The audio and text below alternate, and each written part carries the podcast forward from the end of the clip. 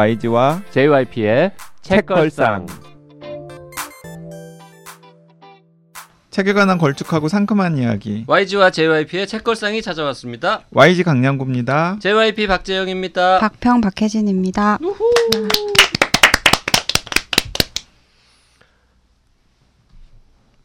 왜 이렇게 침묵하시나요? 아, 요 그대로 살릴 겁니까? 아니 시작을 했는데 왜 이렇게 침묵하십니까? 아, 우리가 이제 그 다 아시다시피 대본이 전혀 없기 때문에 음. 누가 제일 먼저 말을 하느냐는 뭐 그때그때 다른데 음. 에, 지금 요 어색한 침묵은 어, 저자가 먼저 말하겠지라고 기다리다가 에, 음. 박자가 안 맞은 상황이죠. 아 그리고 그 저는 무슨 생각을 하고 있었냐면 이게 방송되는 시점은 5월 달이기 때문에 네.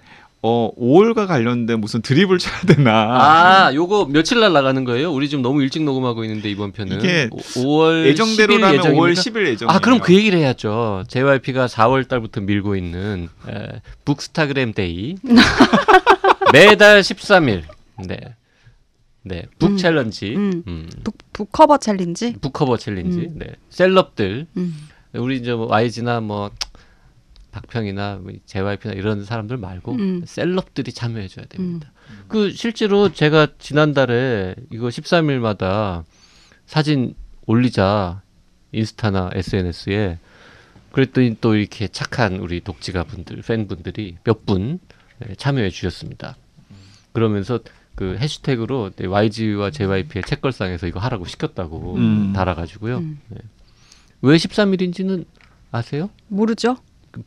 B 북스의 B를 13. 전 세계로 퍼뜨리려는 거야. 그래서 영리하네요, 진짜. JYP의 목표는 뭐냐면 음. 이게 진짜 전 세계로 퍼져가지고 위키피디아에서 이름 남기는 거예요. 음. 이거 향시자로. 그 음. 사우스 코리아의 제영 파기 처음으로 음. YG와 JYP 책걸상이라는 한 음. 팟캐스트 프로그램에서 팟캐스트 프로그램에서 처음 시작되온 풍습으로 음.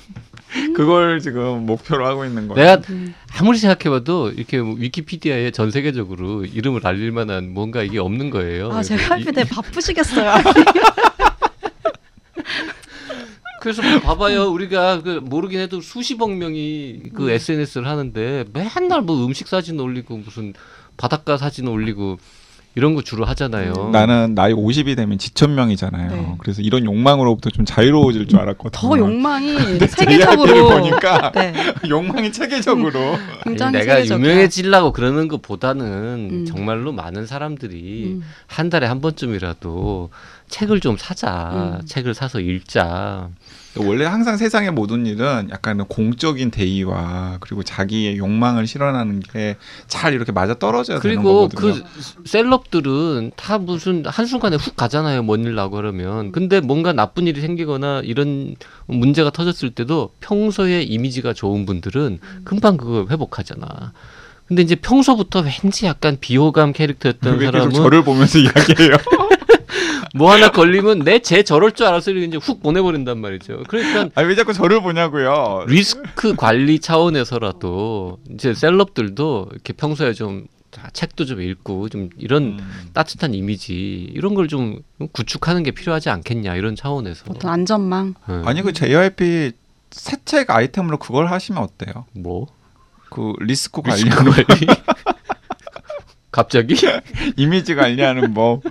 내 이미지도 관리를 못하는데 무슨 아니 그래도 관리. 자기 이미지는 그 생긴 꼴보다는 관리가 잘 되고 있는 편이잖아요. 필터를 많이 하셔가지고 실체보다는 실체보다는 그런 노하우를 전수하라는 거지. 근데 그게 좀 효과가 있으려면 실체도 어느 정도 같이 드러나야지 사람들이 그 관리의 효과에 대해서 좀 아. 실체를 책에 쓰는 겁니까? 나는 이렇게 그게 쓰레기 뭐 같은 주변인들의 뭐? 전원을 통해서일 수도 있고 통해서? 네. 아, 이 사람들이 지금, 지금 매달 13일 책 문화, 어? 책 읽는 문화를 전 세계에 퍼뜨리자 이런 지금 고상한 얘기 하고 있는데 자꾸 그런 이상한 말씀하시면 곤란합니다. 아니, 왜냐하면 오늘 또 우리가 읽어볼 책이 약간 다크해가지고 음. 그 다크한 면모들을 조금 조금씩 오프닝부터 좀 맞아요. 넣어야죠. 뭐- 모두 전환이 한 번에 되는 게. 요 방송 나가는 5월 10일이죠. 이제 4월 13일에 에, 사우스 코리아에서 이제 시작된 운동인데 4월 13일에 이제 시작은 미미했습니다. 몇 분 많은 분들이 참여하지 않았어요. 이제 5월 13일에는 네. 공약 같은 거 없나요? 셀럽 예를 들어서 이게 뭐 몇 건이 되면은 어, 뭔가 약속 공약. 아, 이, 이 매달 13일 책 사진 올리는 거 읽고 싶은 책, 읽은 책 이런 거 이제 한 마디씩 올리는 요런 캠페인이 정말로 많은 셀럽들이 참여해 가지고 온 국민이 알게 되잖아요. 그러면 제가 유퀴즈 언더블락 나가겠습니다. 이 사리사요 이게. 참. 아, 이런 건 그렇군요. 아니야? 공약에? 그렇게 아니 해서 이거 불러줘야 나가지 일단. 이 여러 celeb의 참여를 통해서 내가 celeb이 되겠다. celeb이 지금 되겠다. 그거네. 네, 어쨌든 JYP가 뭐 그런 식으로라도 유퀴즈 온더블럭 나가면 좋죠. 유퀴즈 사실- 온더블럭에 나가서 딱 그 얘기만 할 거야. 다른 얘기 안 하고 어, 책을 많이 읽자. 그리고 책걸상 많이 들어주시라. 여행 준비의 기술 얘기 안 하면 되잖아. 그러면. 아 근데 진짜 진짜 좀 그 개인적으로. 약간 안타까워했거든요. 뭐 여행 준비 기술을 냈는데 유키즈 언더블락 같은 데서 안 불러줬다고. 어, 앞으로 불러줄 수도 있습니다. 왜 네, 그러세요? 불러줄 그, 수 있죠. 그 유퀴즈는 보니까 그 테마가 있더만요. 네. 그 주에. 그래서 뭔가 이렇게 딱 맞아야 그거에 연결고리가 있는 사람들을 이렇게 몇 명 부르잖아요. 근데 아직까지 여행 준비의 기술에 딱 맞는 테마가 안 잡혔던 거죠. 음. 네. 그렇게 뭐라도 빨리 있습니다. 잡혀서 음. 나가셨으면 좋겠어요. 그러니까 여준기로 나가는 건 좀 어려울 음. 것 같고 요 이제 그 bookstagram day 요거를 이제 아이디어를 처음 낸 사람으로 네, 나가고 싶습니다. 네, 동참하겠습니다. 네 동참하겠습니다. 네, 5월 13일 날 네. 네, 저 4월 13일 날 동참 안 했었거든요. 음, 왜 안 하셨어요? 바빠가지고. 알면서 바빠서. 바빠가지고. 음. 또 원래 그 혼비님. 김혼비님은 했을까? 아니 그러니까 원래 혼비님 그걸 올리려고 그랬어요. 그 전국 축제자랑 올려 그랬는데 그 즈음에 혼비님이랑 미팅이 있었는데 혼비님이 약간 올리지 말라는 뉘앙스로 이야기를 하더라고요. 왜냐하면 제가 그 전에 제 SNS에다가 그 오세훈 시장 욕하고 막 백신 정책 욕하고 아하. 그래가지고 막 댓글들이 막 난리 법석이었거든요. 이런 판에 전국 축제자랑을 던지면 그게 뭐가 되겠냐.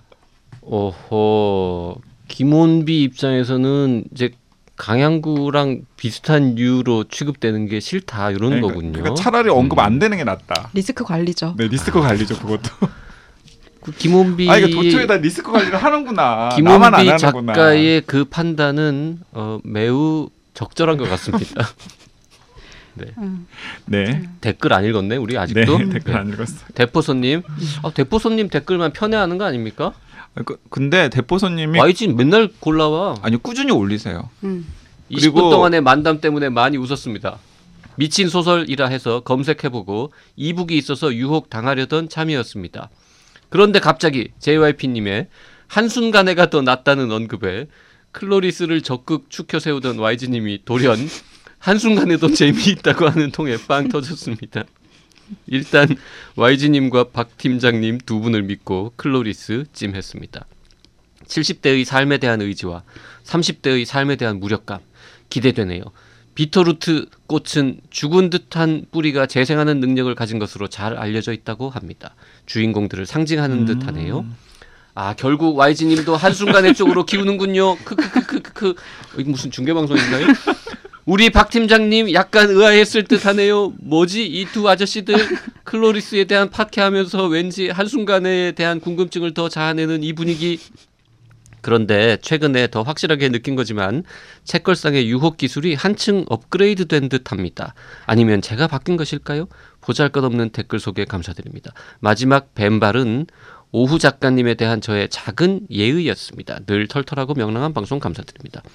오후 작가님에 대해서 무슨 사적을 다셨던가요? 이분이 기억이 안 납니다. 네.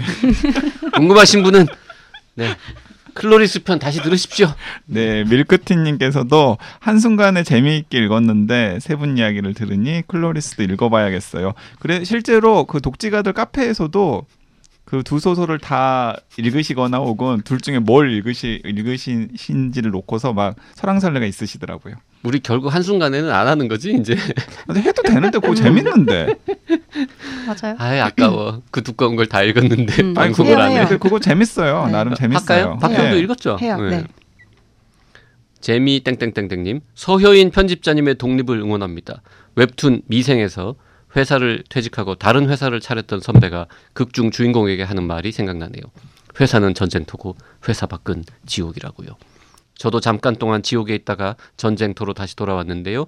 모든 전쟁터와 지옥에 계신 여러분들 저를 포함해서 응원합니다. 네. 회사는 전쟁터고 회사 밖은 지옥이라는 말 맞아요.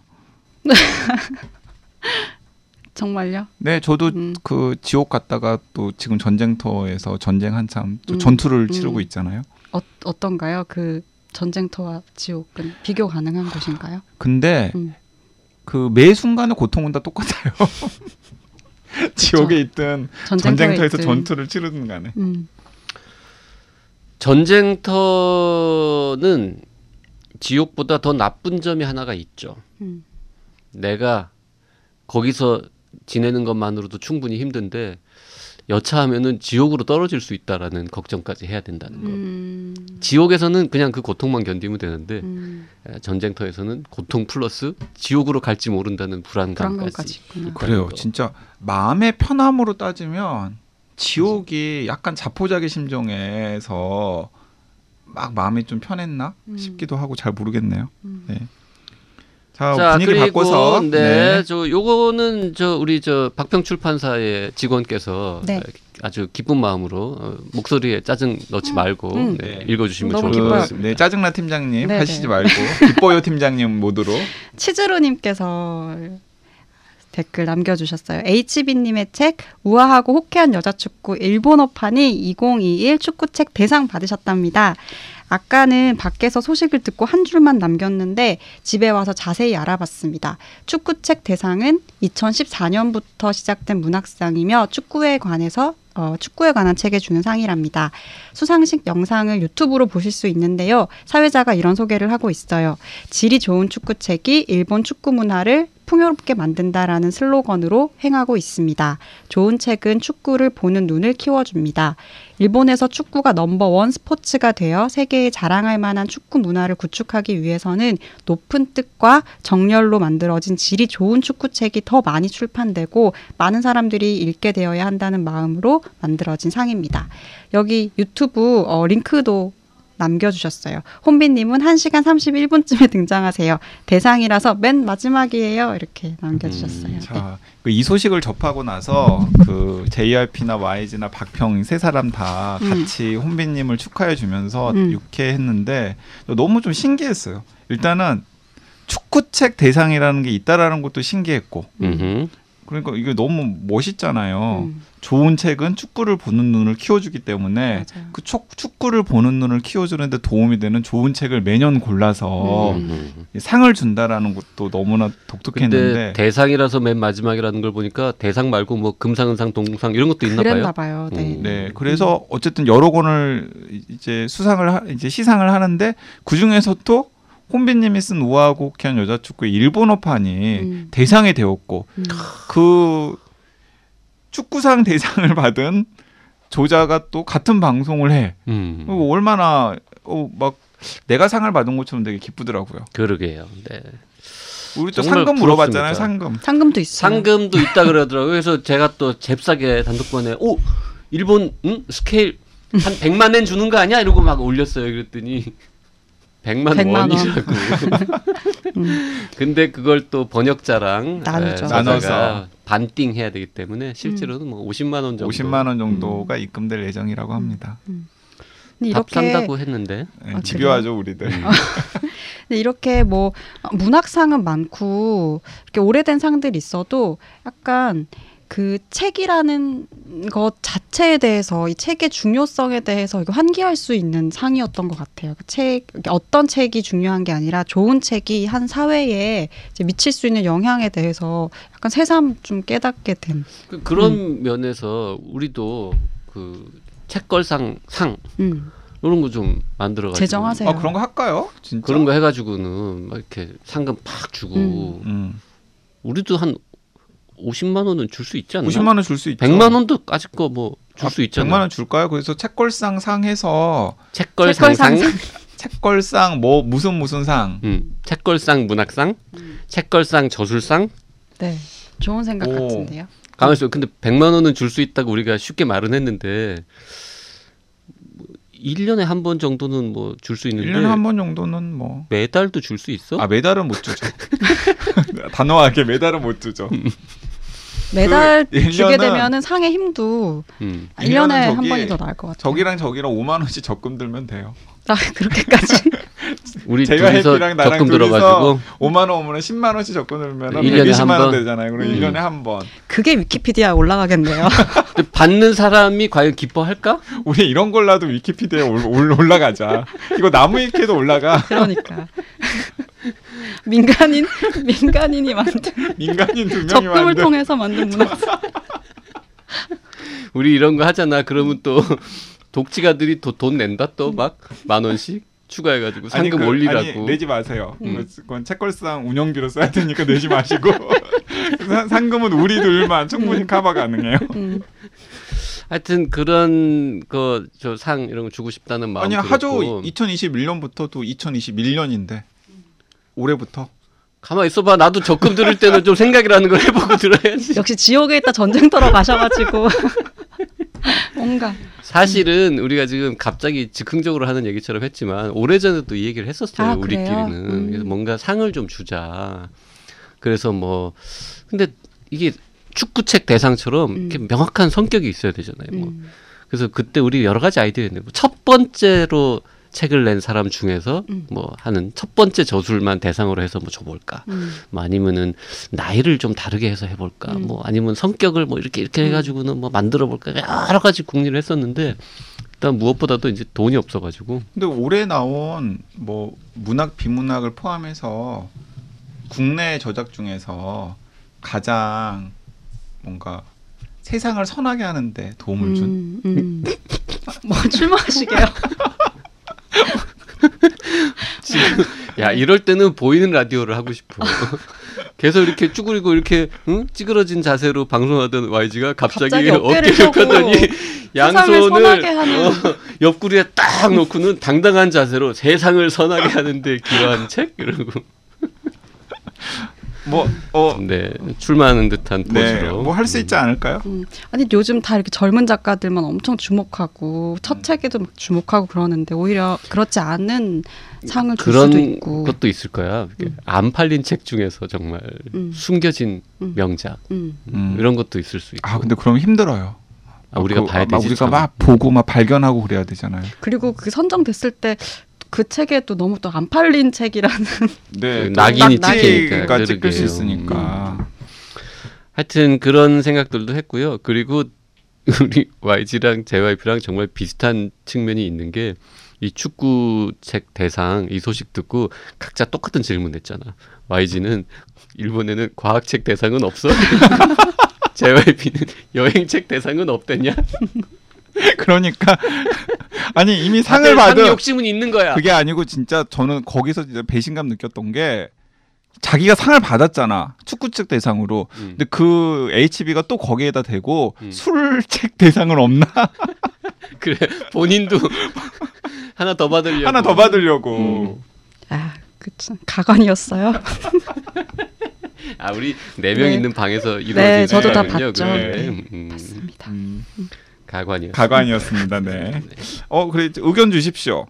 어 진짜 적금 5만 원씩 들어가지고 100만 원의 상금 정도는 만들 능력은 돼요. 그 정도 능력은. 정말 찐이다. 예, 찐. JYP나. YG가 그 네. 정도 능력은 되니까 정말 뭔가 이렇게 스토리 딱 마음에 드는 이게 이야기거리가 없어요. 컨셉이 음. 딱 잡히면 음. 정말 기쁜 마음으로 우리 뭐 어디 가서 기부금도 내는데 음. 그런 마음으로 책걸상 독지가상 그리, 그리고 그 저자하고는 우리가 특별한 관계가 될 거 아니야. 그래서 일단 상 한번 주고 싫어할 수도 있어요. 왜? 약간 싫어할 수도 상인데. 있을 것 같은데 약간. 음. 싫어하면 YG 때문에 싫어하면 싫어하지. 아니 우리가 저 우리가 굳이 선정했는데 거부해봐. 네, 수상 거부. 음. 수상 거부. 음, 그것도 문제다. 음. 음. 근데 어쨌든 그 북 북스타그램 그거보다는 음. 이게 위키피디아에 이름을 남길 수 있는 아니야. 더 좋은 무슨 소리야. 아이스버킷 챌린지도 처음에 그냥 평범한 어느 시민이 시작한 거야. 퍼지기만 하면 매월 13일 음, 괜찮다니까요. 도와주십시오. 그쵸. 네, 5월 13일 기대하고 있겠습니다. 음. 네, 그리고 그 책걸상 무슨 무슨 상에 대한 아이디어도 댓글로 남겨주시면 음. 네, 뭐 한번 실현해 보죠.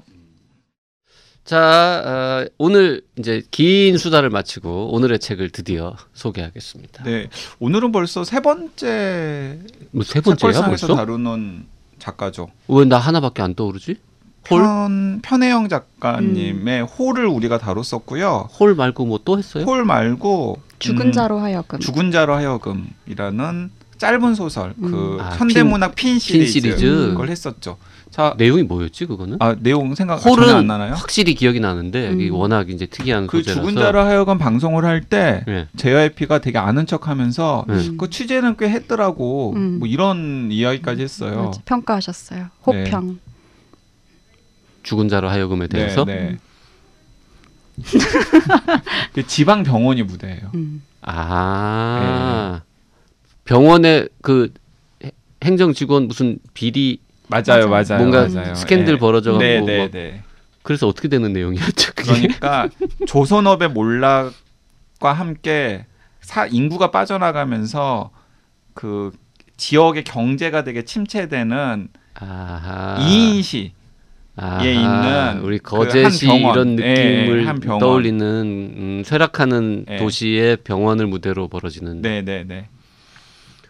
두 권을 했었군요. 편혜영 작가를. 네, 편혜영 작가 너무 편애하는 거 아닙니까? 그 벌써 세 번째 매년 다루나요? 그 하시네요. 그 생각은 했는데 음. 그 음. 농담 하지 모두가 않았는데. 편집할까요? 그게 뭐냐면 우리가 홀 했었고 그리고 홀이 되게 좋아가지고 음. 네. 죽은 자로 하여금이 아마 시간차를 얼마 안 두고 나왔을 거예요. 음흠. 그래서 했었고 아 아니구나 이런 이렇 이렇다. 홀이 우리가 나온 지 얼, 나온 지 좀 지난 맞아요. 다음에 방송을 했었고 그 다음에 이제 그 시점에 죽은 자로 하여금이 나와서 죽은 자로 하여금도 같이 방송을 했었고 그리고 이- 이제 최근에 그 박평이 제안을 하기를 어 최근에 문제작을 내는 두 작가의 소설집이 동시에 나왔는데 그걸 같이 한번 읽어보고 다루면 좋겠다라고 제안을 했는데 그 소설집 두 권이 어, 지난번에 우리들이 같이 읽었던 조혜진 작가의 환한 숨이라는 소설집과 편혜영 작가의 이 어쩌면 스무 번이었어요. 그래서 어쨌든 같이 읽고 이 어쩌면 스무 번도 뭐 충분히 책걸상 애청자들에게 권할 만한 작품이라는 생각이 들어서 그러니까 또 다시 방송을 하게 된 거죠. 우리가 방송 아이템을 고르면서 이제 환한 숨도 있고 그러니까 조혜진 소설집도 있고 편혜영 소설집도 있다 신간으로 같이 읽어보자. 둘 중에 음. 뭐 할까 이런 음. 얘기를 하다가 뭐 결국 어, 둘 다 하게 된 음. 거죠. 근데 이제 조혜진 작가도 그렇고 편혜영 작가도 그렇고 워낙에 한국 문학계에서는 이미 뭐랄까 그러니까 이견이 없는 그 호평을 받는 작가들이고 이 작가들의 작품집이 나왔다는 것 자체가 일단 뉴스인데 너무 둘 다 색깔이 다르기 때문에 네. 같이 읽어보면 어떨까 하는 생각이 들어서 제안을 했는데 이제 이 단편집이 책걸상에서 방송이 되기에는 굉장히 높은 진입 장벽이 있는데도 불구하고 지금 흔쾌히- 얘기하는 겁니까?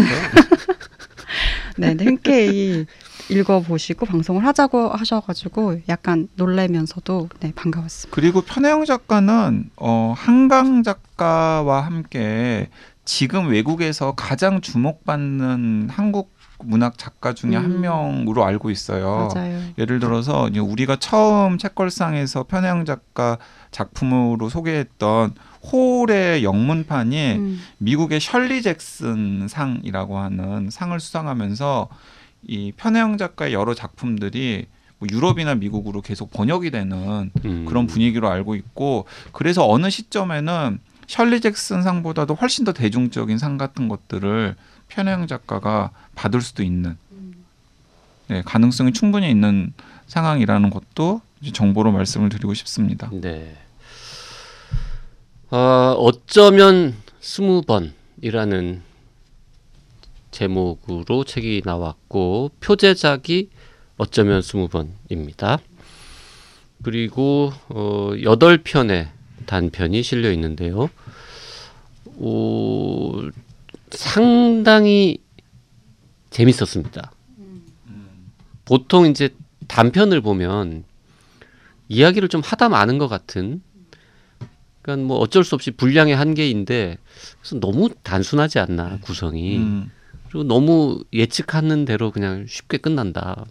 그리고 뭐 가끔씩은 이제 단편 소설 막 호평을 받는 건데 읽어보면은 막 그냥 이렇게 감성적인 막 사유 생각만 마음속에 있는 일어나는 것들만 쭉 하지 뭐 스토리가 별로 없는 이런 것들도 있고 그래서 잘 안 싫어하는 편인데 어, 이번 그 편의형 단편집은 여덟 편이 대부분 다 그럴 듯한 스토리가 단편치고는 꽤 에, 쫄깃쫄깃한 에, 스토리들이 있어가지고 그래서 아주 재미있게 잘 읽었습니다. 네, 그래서- 잘 넘어갑니다. 네, 음. 그래서 저는 그 어, 편혜영 작가 같은 경우는 본인은 이렇게 독자 입장에서 이야기를 하면 약간 서운하게 생각하실지 모르겠지만 진짜 약간 스토리텔러의 장점이 굉장히 강한 분이고 그리고 어, 장편에 최적화된 작가라는 생각이 들었어요.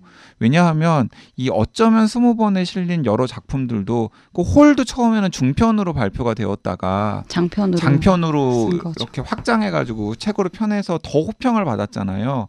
근데 여기에 모아져 있는 단편 소설들도 스토리 하나하나가 워낙에 유니크하고 또 음. 임팩트가 있어서 조금만 살을 더 붙이면은 중편이나 혹은 장편으로 충분히 확장할 여지들이 다 있는 작품들이라는 생각이 들었습니다. 음. 네, 그래서 좀 아깝기도 했어요. 음. 이거 그냥 단편의 단편집의 한 편으로 그냥 이렇게 끝나기에는 너무나 아까운 설정들이 음, 되게 음. 많아요. 저도 뭐 어떤 부분들에서는 이게 이야기가 좀 더 진행이 돼서 어 인물들도 어- 어떤 행동들을 하고 거기에 대한 선택이 있고 결과가 있고 좀 더 어떤 서사성을 가진 이야기로 볼 수 있으면 재밌겠다라는 생각이 드는 한편 이렇게 어떤 강렬한 그림을 그냥 앞에 놓고 계속 보고 있을 때 느끼는 충만감 같은 거 있잖아요. 그러니까 이 안에 어떤 이야기가 있는지 작가는 더 말해주지 않지만 하지만 그 그림은 좀 무서운 그림이잖아요. 그림은 좀 무섭고 계속 들여다보고 있으면 그 안에서 이렇게 이야기를 계속 상상할 수 있게 되는 그러니까 그런 종류의 좀 재미를 느끼게 되는 작품들이었던 것 같아요. 어. 음. 그 다크함 이런 얘기 보통 많이 하는데 이 단편집에서도 어, 여전하죠. 편혜영 작가 고유의 색깔. 근데 예전에 비하면 그 다크함이 많이 사라진 것 같고 그 사라졌다기보다 좀 다, 변한 것 같아요. 변했어요. 그로테스크하지 않고 예전에 정말 기괴하고 막 좀 더 어두웠다면 지금 이 어쩌면 스무 번에 있는 어두움이라는 건 너무 그 일상화된 어두움이고 음흠. 이제 발현되지 않은 그러니까 순간순간 우리 삶에 존재하지만 이렇게 덮어놓고 있었던 게 잠복됐던 것들이 딱 드러날 때 그런 종류의 그러니까 불쾌감 같은 거라서 음. 이제 그 기괴함의 색깔이 많이 좀 달라진 것 같아요. 그러니까 그 저는 편혜영 작가의 초기 작품집 그러니까 한참 한국 소설 많이 읽을 때여가지고 2000년대 초에 그때 읽었던 소설들이 뭐 아오이 가든 사육장 쪽으로 이- 이게 제가 기억하기로는 편혜영 작가의 첫 번째, 두 번째 단편 소설집인데 거기에 실린 소설들은 방금 박평이 이야기한 것처럼 정말 약간 그로테스크하고 그 다음에 약간 하드고어한 소재들도 많이 있는 그런 작품들이었었는데 오히려 저는 그런 작품들을 냈던 편혜영 작가는 어 이미지는 되게 강했지만은 어막 찾아보는 작가는 아니었었거든요.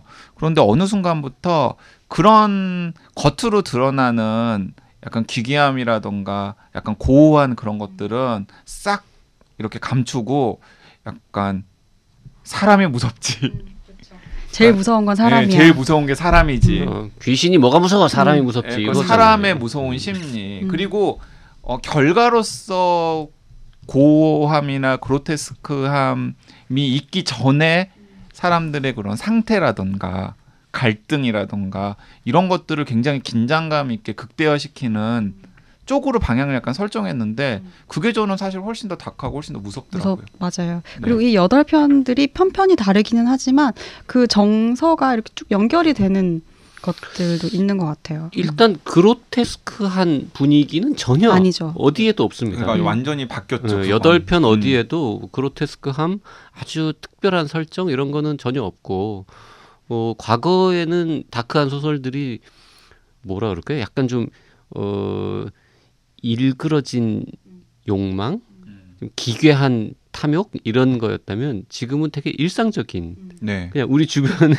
흔히 볼 수 있는 우리 자신들을 포함해서 마음속에 숨고 있는 약간 어두운 색을 띠는 칙칙한 욕심? 이런 그러니까 것들. 이제 굳이 막 그런 드라마나 영화를 비유하면 예전에는 진짜 사이코패스 연쇄 살인마가 나타나 가지고 처음부터 끝까지 막 희젓는 뭐 그런 영화였다면 지금은 지극히 평범한 뭐 회사원 혹은 뭐 아줌마 자영업자. 자영업자 음. 이런 사람들이 나타나 가지고 그냥 평소에 자기들이 하던 걸 하는데 그게 어떤 상황에 딱 맞물리면서 사람들을 막 긴장하게 만들고 등장인물들을 불행하게 만들고 그래서. 자기 자신도 파멸되어 가는 그 이제 특히 표제작 첫 번째 어, 어, 어쩌면 스무 번 요거 읽으면서 야, 뒤에 가서 훨씬 더 뭔가 다크하거나 센 결말로 가는 건가라는 생각을 하면서 읽었는데 의외로 순둥순둥으로 그냥 끝났습니다. 이게 그 어쩌면 스무 번이 이제 옥수수밭 사이에 있는 그 외딴 집이 무대거든요. 그딱 YG가 좋아하는 스타일의 소설들로 갈 법한 음. 배경 아닙니까? 그러게요. 그 집에서는 이제 뭐 시체가 몇 구 나오고 뭐 옥수수밭 곳곳에 이제 그 시체들이 뭐 여러 가지 용도로 사용이 되고 전형적인 네 전형적인 근데 그런 게 전혀 없습니다. 음. 네. 그 어쩌면 스무 번이라는 그 첫 작품을 장편으로 만들면 그런 얘기가 들어갈 수는 있겠죠. 근데 얘기가 짧기 때문에 네.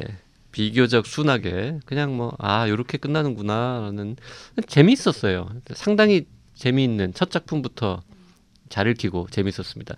이 CCTV를 판매하려는 그 사람 그리고 그 전원주택으로 이사온 도시에서 이사온 부부와 그들이 모시는 어, 노인 치매 치매 치매에 걸린 노인. 노인 한 사람 그러니까 이런 거죠. 그러니까 흔히 뭐 약간 시골 집 그다음에 뭐 외딴 집. 전, 원주택 네.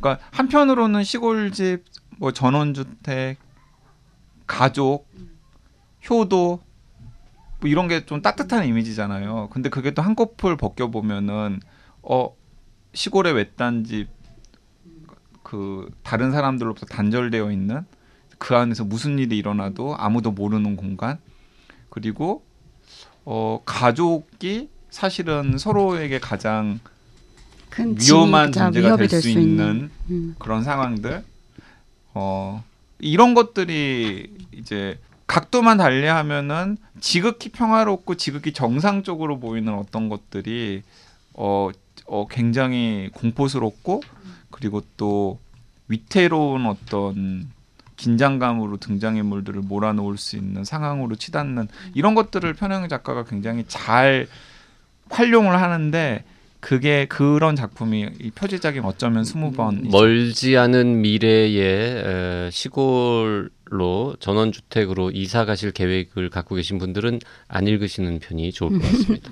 그러니까 그 도시에서 도시에서 우리가 막 익명성이고 타인에게 관심이 없다고 이야기하지만 도시이기 때문에 가면을 쓰고 살아가는 것도 있는 것 같아요. 최소한의 것들을 지키면서. 네. 근데 이제 타인의 어떤 시선이 존재하지 않는 곳으로 이동했을 때 우리가 쓰고 있던 가면을 사실 얼마만큼 벗을, 벗을 수 있는 것인가. 음. 그런 측면에서 보면은 이제 그 전원이라는 공간을 완전히 다른 방식으로 목가적인 공간이 아니라 되게 공포스러운 그러니까 인간의 가장 이제 적나라한 맨 얼굴이 드러날 수 있는 공간으로 딱 바뀌더라고요. 그래서 그 지점에서의 변환이 어, 좀 탁월한 부분들이 있었고 이게 주고받는 대사들이 있는데 그게 진짜 어, 아까 이야기하신 것처럼 표면적으로 보면 아무 문제가 없는데 그 표면을 한꺼풀 벗기고 보면 되게 무서운 말이 될 수도 있는 맞아요. 그런 것이 이 단편의 미학 안에서 굉장히 잘 드러났던 것 같아요. 그 어쩌면 스무 번은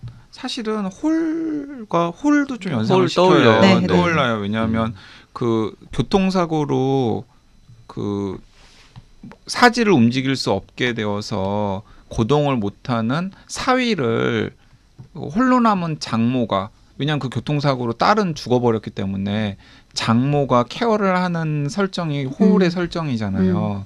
근데 어쩌면 스무 번에서는 본인도 본인도 지금 몸이 성치 않은 그런 남편이 장인어른 네. 그러니까 치매에 걸린 장인어른을 바라보게 되고 그 사이에서 이제 자신의 아내이자 어, 아버지를 모시고 살고 있는 딸을 이렇게 계속 관찰하는 딱 관계인 거죠. 음.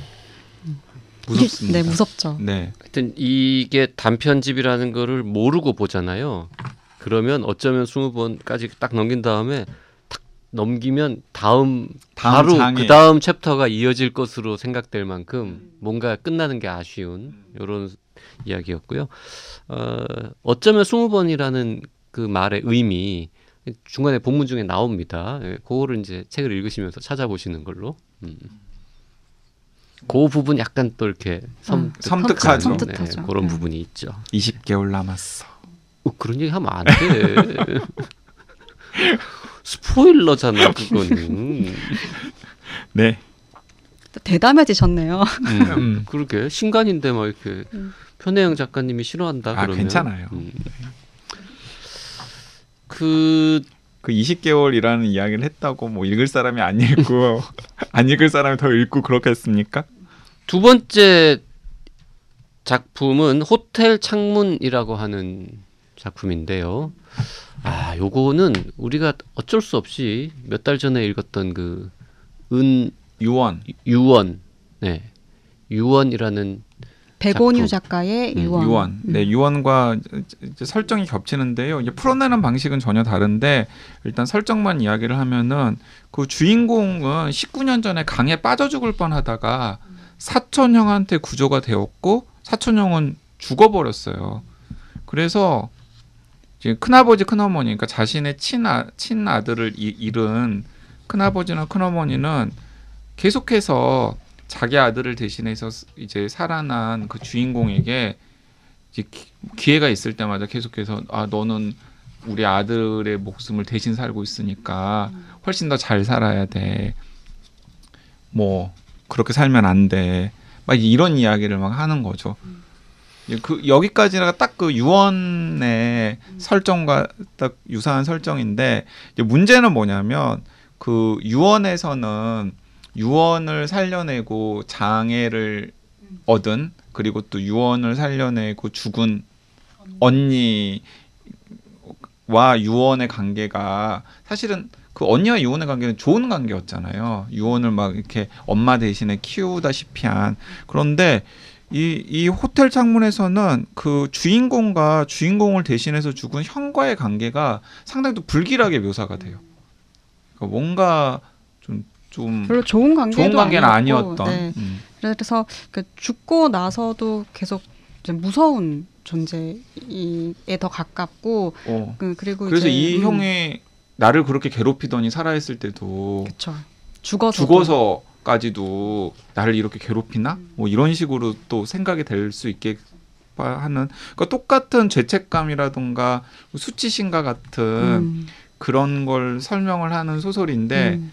그 유언과는 전혀 다른 느낌과 전혀 다른 방식으로 또 소화를 하고 있어서 뭐 저는 굉장히 또그 몰입감 있게 읽었습니다.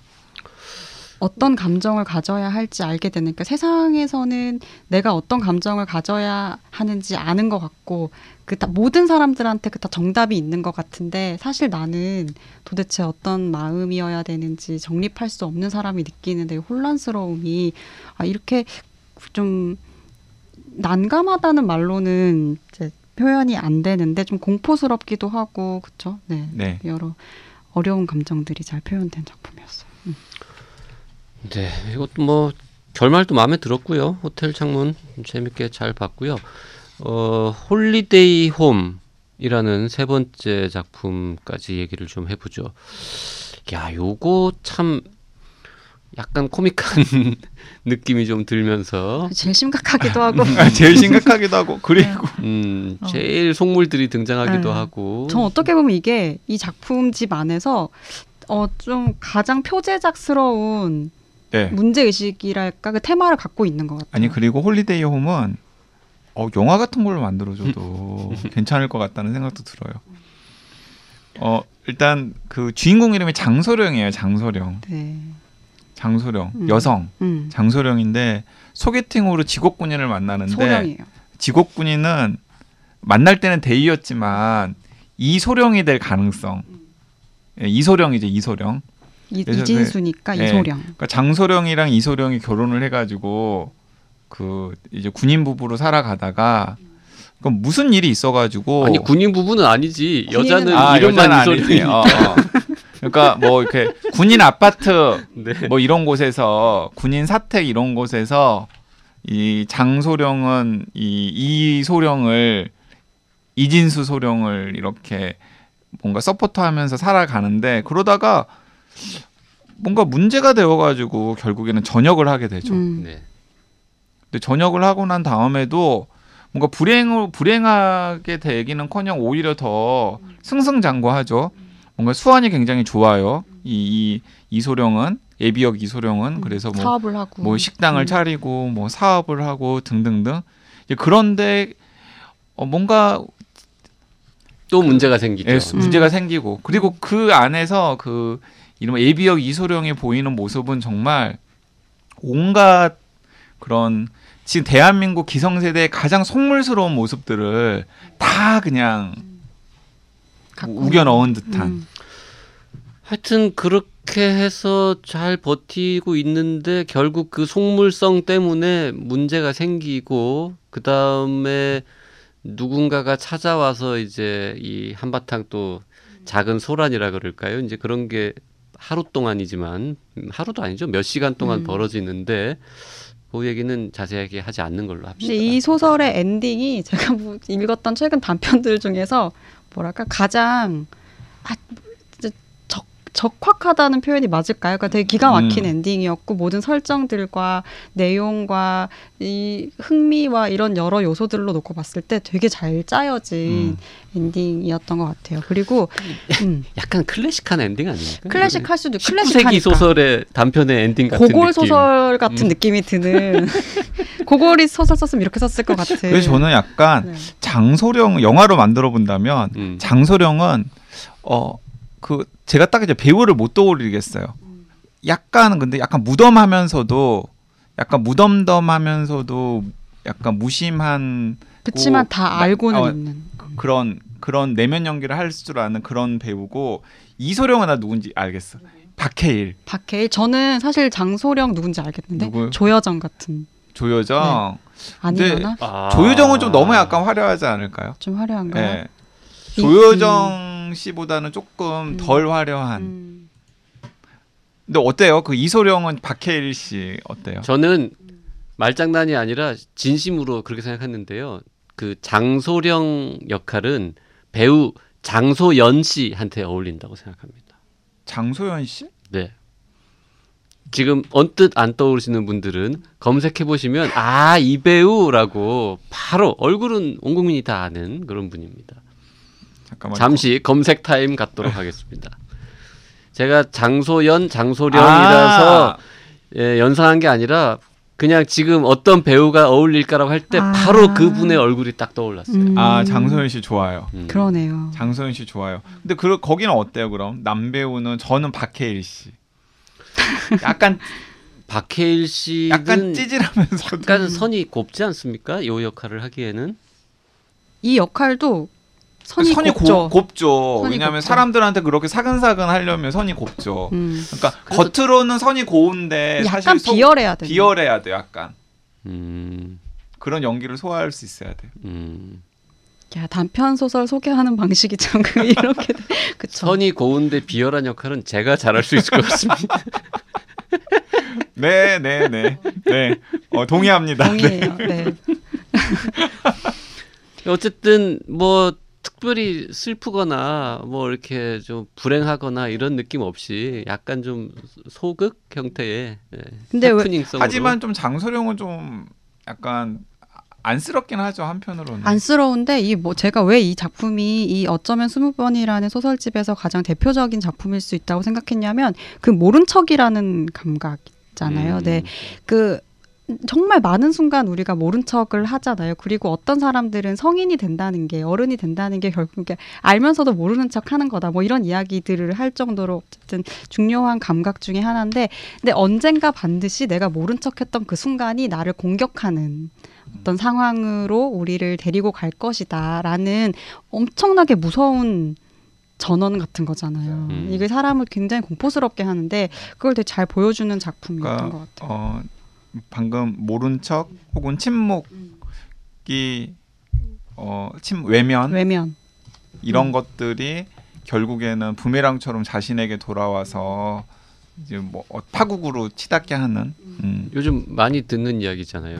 아내가 한 일이라서 저는 모릅니다. 네. 남편이 한 일이라서 저는 모릅니다. 네. 어, 그 몰랐습니다. 얘기 하셨던 분 음, 어제 식당 화장실에서 만났는데 그 얘기를 하도 여러 명이 해가지고 누구를 말하는 그 중에 한 분, 그 중에 한. 분, 최근에 네. 국회의원 되신 분. 음. 네. 하여튼 그런 면에서도 이 홀리데이 홈 뭐 아주 재미있고 즐거운 소설이었습니다.